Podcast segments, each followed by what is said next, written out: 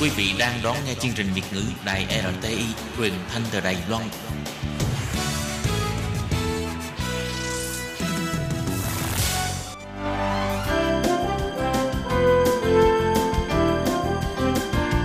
Xin mời quý vị và các bạn đến với chuyên mục Nhìn ra thế giới. Chuyên mục này gồm những nội dung liên quan đến quốc tế,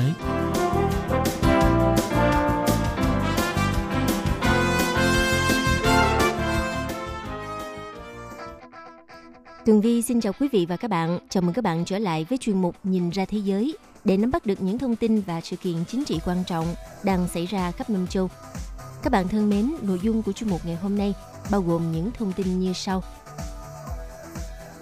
Hiện đang diễn ra cuộc đàm phán hòa giải giữa các phe ở đất nước Venezuela. Tiếp theo mời các bạn cùng lắng nghe bài phân tích Điều gì đã làm cho tỷ lệ tín nhiệm của Tổng thống Nga ông Putin bị xuống đến mức thấp kỷ lục Liên minh châu Âu đang đón chờ một tương lai vô cùng bất ổn. Cuối cùng là Donald Trump có thể sẽ khởi động chiến dịch tái tranh cử Tổng thống Mỹ vào tháng 6. Sau đây xin mời các bạn cùng theo dõi nội dung chi tiết. Thưa quý vị và các bạn, theo nguồn tin AFP cho biết, các cuộc hội đàm giữa đại diện của Tổng thống Venezuela ngài Nicolas Maduro và thủ lĩnh đối lập Juan Guaido đang được tiến hành ở Oslo dưới sự hòa giải của Na Uy. Vào 25 tháng 5, Bộ Ngoại giao Na Uy đã thông báo rằng đại diện của cả hai bên sẽ gặp nhau trong tuần này tại Na Uy mà không cung cấp ngày hoặc giờ địa điểm cụ thể. Về phía thủ lĩnh phe đối lập Venezuela, ngài Juan Guaido nói ngay sau đó rằng các đại diện của ông sẽ nói chuyện với cả chính phủ Na Uy và các đại diện của Tổng thống Maduro. Các cuộc đàm phán đã bắt đầu vào ngày 27 tháng 5 và kết thúc vào ngày 29 tháng 5. Tuy nhiên, cho đến thời điểm hiện tại vẫn chưa có thông tin nào về nội dung cũng như hình thức đàm phán được tiết lộ ra ngoài. Bộ Ngoại giao Na Uy cũng đã từ chối bình luận. Theo tờ báo chuyên về tin tức Mỹ Latin, tờ báo Anavio viết, điểm thảo luận chính giữa hai phe đối đầu ở Venezuela là tổ chức các cuộc bầu cử tự do và công bằng như ông Guaido yêu cầu. Thưa các bạn, như vậy trong khi Venezuela đang phải đối mặt với cuộc khủng hoảng kinh tế cũng như chính trị tồi tệ nhất trong lịch sử gần đây – thì chính phủ Maduro và phe đối lập đứng sau ông Guaido, người tự xưng là tổng thống lâm thời của nước này vào tháng 1 năm 2019, và ông đã được khoảng 50 quốc gia công nhận, họ đã chấp nhận ngồi vào bàn hòa giải ở Oslo. Đại diện của cả hai bên đã gặp riêng rẽ với đại diện nước chủ nhà Na Uy vào giữa tháng 5 năm 2019 ở Oslo. Tổng thống Maduro nói trên truyền hình vào hôm ngày 27 tháng 5 rằng – Chúng tôi tin tưởng chương trình nghị sự thống nhất mà các bên đã đồng ý trước đó sẽ đem lại các giải pháp dân chủ, hòa bình cho những mâu thuẫn và xung đột ở Venezuela. Phái đoàn của chính phủ Cacaras gồm Bộ trưởng Truyền thông ngài George Rodriguez, Thống đốc bang Miranda ngài Hector Rodriguez và Bộ trưởng Ngoại giao ngài Joe Ariza. Ngoài ra, theo tờ Anavio cho biết, phe đối lập do ông Guaido dẫn đầu tới Oslo, Na Uy đã đi cùng với cựu nghị sĩ Gerardo Bilide, cựu Bộ trưởng Fernando Martinez Motola và Phó Chủ tịch Quốc hội Stalin Gonzalez và cựu Chủ tịch Hội đồng bầu cử quốc gia ngài Vincita Dizat. Theo một số phương tiện truyền thông, thì à, các nỗ lực hòa giải giữa các phe phái Venezuela đã được điều hành bởi nhà ngoại giao Na Uy, là ông Dag Nylander. Ông là người đóng vai trò quan trọng trong thỏa thuận hòa bình được ký kết năm 2016 giữa chính phủ Colombia và lực lượng vũ trang cách mạng Colombia.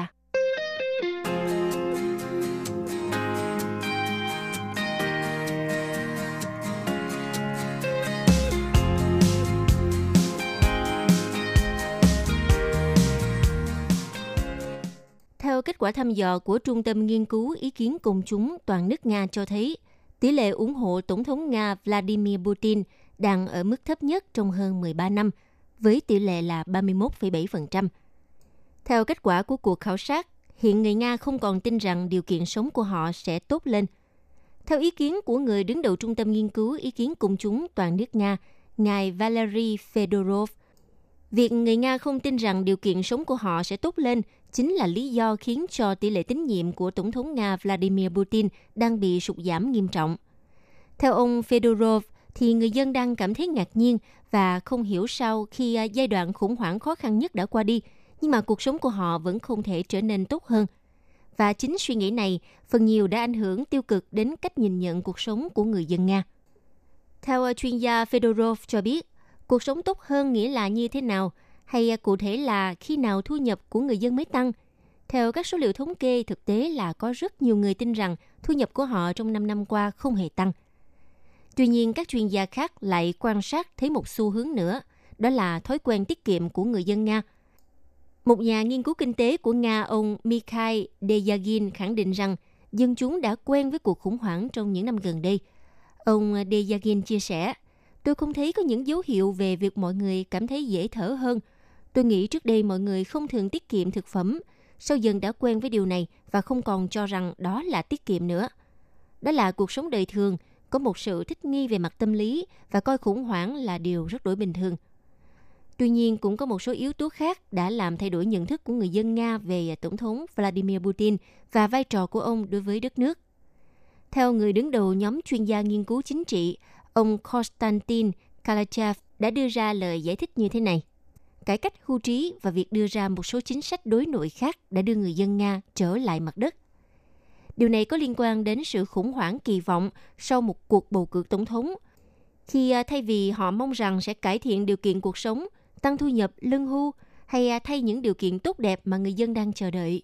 nhưng ngược lại họ chỉ nhận lại một cuộc cải cách hưu trí. Đó là một sự sụt giảm của niềm tin về tương lai tốt đẹp và một sự nhận thức hơi muộn màng rằng Tổng thống không phải là một pháp sư và không phải ông là ông già Noel và ông ấy không toàn năng rằng à, có những thực tế còn mạnh hơn cả ông ấy, rằng trong những điều kiện chịu trừng phạt và đình trệ, rất khó để mong đợi tăng thu nhập. Và giờ đây thì người dân chỉ còn nhận thức Tổng thống là người đứng đầu trong số chúng ta, là người luôn đứng về phía dân chúng trong bất kỳ vấn đề nào. Mọi người đã trở về với thực tại. Ngoài ra, người đứng đầu Trung tâm Nghiên cứu Ý kiến Công chúng toàn nước Nga, ông Fedorov, cũng cần phải nói thêm rằng cải cách hưu trí ở Nga đã tạo ra một hiệu ứng hố đen – nó khiến dân chúng cảm thấy bi quan và cho rằng sẽ còn có những điều tương tự như hiện tại đang chờ họ trong tương lai. Trước đó vào hôm ngày 24 tháng 5, Trung tâm Nghiên cứu Ý kiến Công chúng toàn nước Nga cũng đã công bố kết quả một cuộc khảo sát về mức độ tín nhiệm của các nhà lãnh đạo đất nước. Theo đó, chỉ có 31,7% người được hỏi thể hiện sự tin tưởng vào Tổng thống Vladimir Putin. Trong khi đó, thì mức độ tín nhiệm của nhà lãnh đạo nước Nga một năm trước đã từng ở mức 47,4%.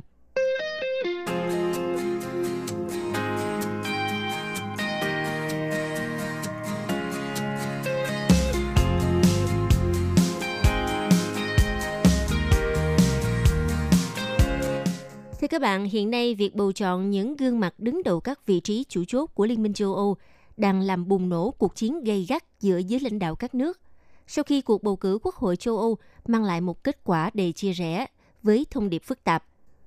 Cuộc bầu cử Quốc hội châu Âu lần này, trước thách thức của các lực lượng châu Âu và dân tộc chủ nghĩa của các gương mặt mới như Marine Le Pen, Matteo Salvini và Nigel Farage, đã chứng tỏ các nhóm chính trị cánh tả và cánh hữu đã mất đa số kết hợp trong ờ, Quốc hội châu Âu gồm 751 ghế. Như tại nước Ý thì ờ, sau chiến thắng vang dội trong cuộc bầu cử Quốc hội châu Âu vừa qua –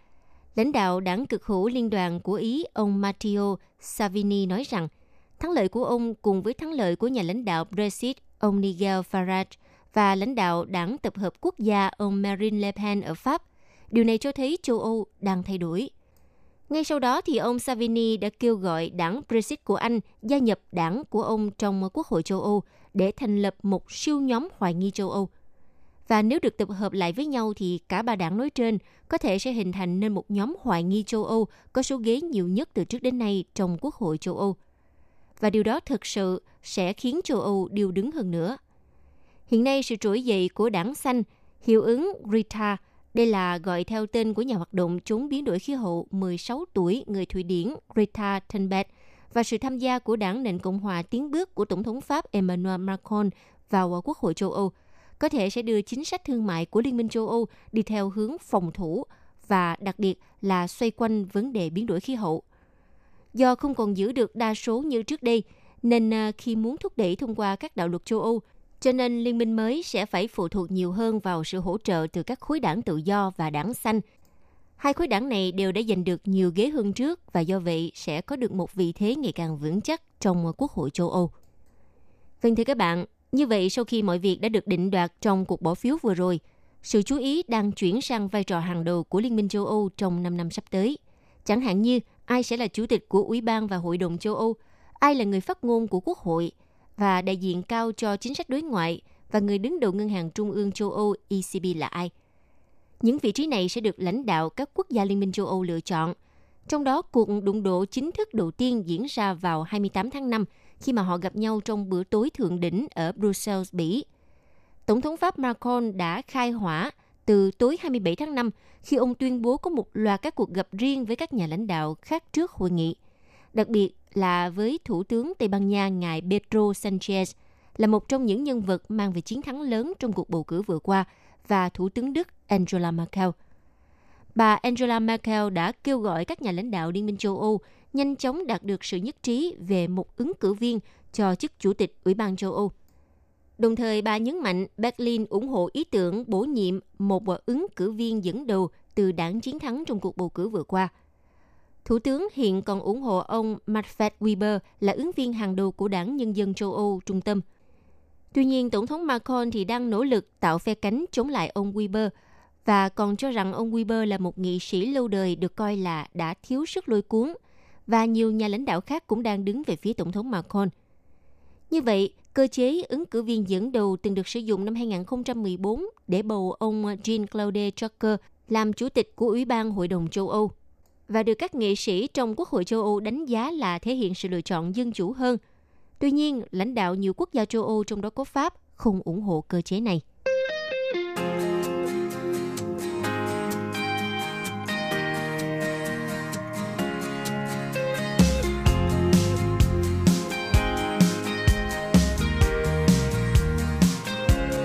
Vừa qua, theo các nguồn tin thân cận Nhà Trắng cho hay, ông Donald Trump có nhiều khả năng sẽ khởi động chiến dịch bằng một cuộc meeting ở Florida vào ngày 15 tháng 6 sắp tới. Đó cũng là ngày kỷ niệm 4 năm ngày Donald Trump lần đầu tiên tuyên bố ra tranh cử Tổng thống Mỹ năm 2015. Nhiều tháng qua thì Tổng thống Mỹ cũng đã tổ chức gây quỹ tranh cử và các cuộc họp chính trị. Đồng thời, lý do mà Donald Trump chọn Florida làm nơi bắt đầu chiến dịch vận động tranh cử là một điều dễ hiểu – bởi vì khu nghỉ dưỡng siêu sang Mar-a-Lago ở Palm Beach thuộc bang này đã được ông Donald Trump xem như là ngôi nhà thứ hai và thường xuyên lui tới. Vào năm 2016, ông Donald Trump đã thắng cử ở Florida. Tuy nhiên, trong cuộc bầu cử tháng 11 năm 2020 sắp tới, ông Donald Trump sẽ phải đối mặt với một cuộc chiến kịch tính ở các bang chiến địa là những bang chưa quyết định bỏ phiếu đại cử tri cho người nào. Hiện tại thì Tổng thống Donald Trump vô cùng kỳ vọng vào các thành tựu kinh tế của ông đã đạt được sẽ giúp cho ông tái đắc cử. Kể từ khi ông Donald Trump lên nắm quyền Tổng thống Mỹ vào năm 2017, thì nền kinh tế nước này đã có những tăng trưởng mạnh mẽ, với tỷ lệ thất nghiệp ở mức thấp kỷ lục trong vòng 49 năm. Theo số liệu của Cục Phân tích Kinh tế Mỹ, thì kinh tế của nước Mỹ đã tăng trưởng 3,1% giai đoạn từ quý 4 năm 2017 cho tới quý 4 năm 2018 – và đây là lần đầu tiên sau 13 năm nước Mỹ đạt được mức tăng trưởng GDP hơn 3%.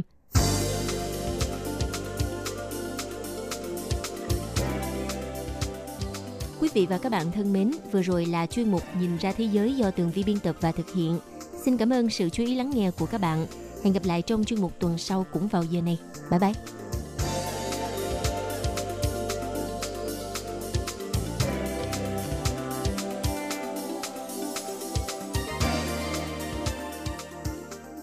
Quý vị và các bạn thân mến, sau đây là email của Ban Việt ngữ ctv a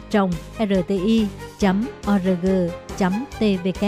Hộp thư truyền thống của Ban Việt ngữ Việt Nam Miss PO Box 123 gạch ngang 199 Taipei 11199 Còn thính giả ở Việt Nam xin gửi đến hộp thư số 104 Hà Nội, Việt Nam.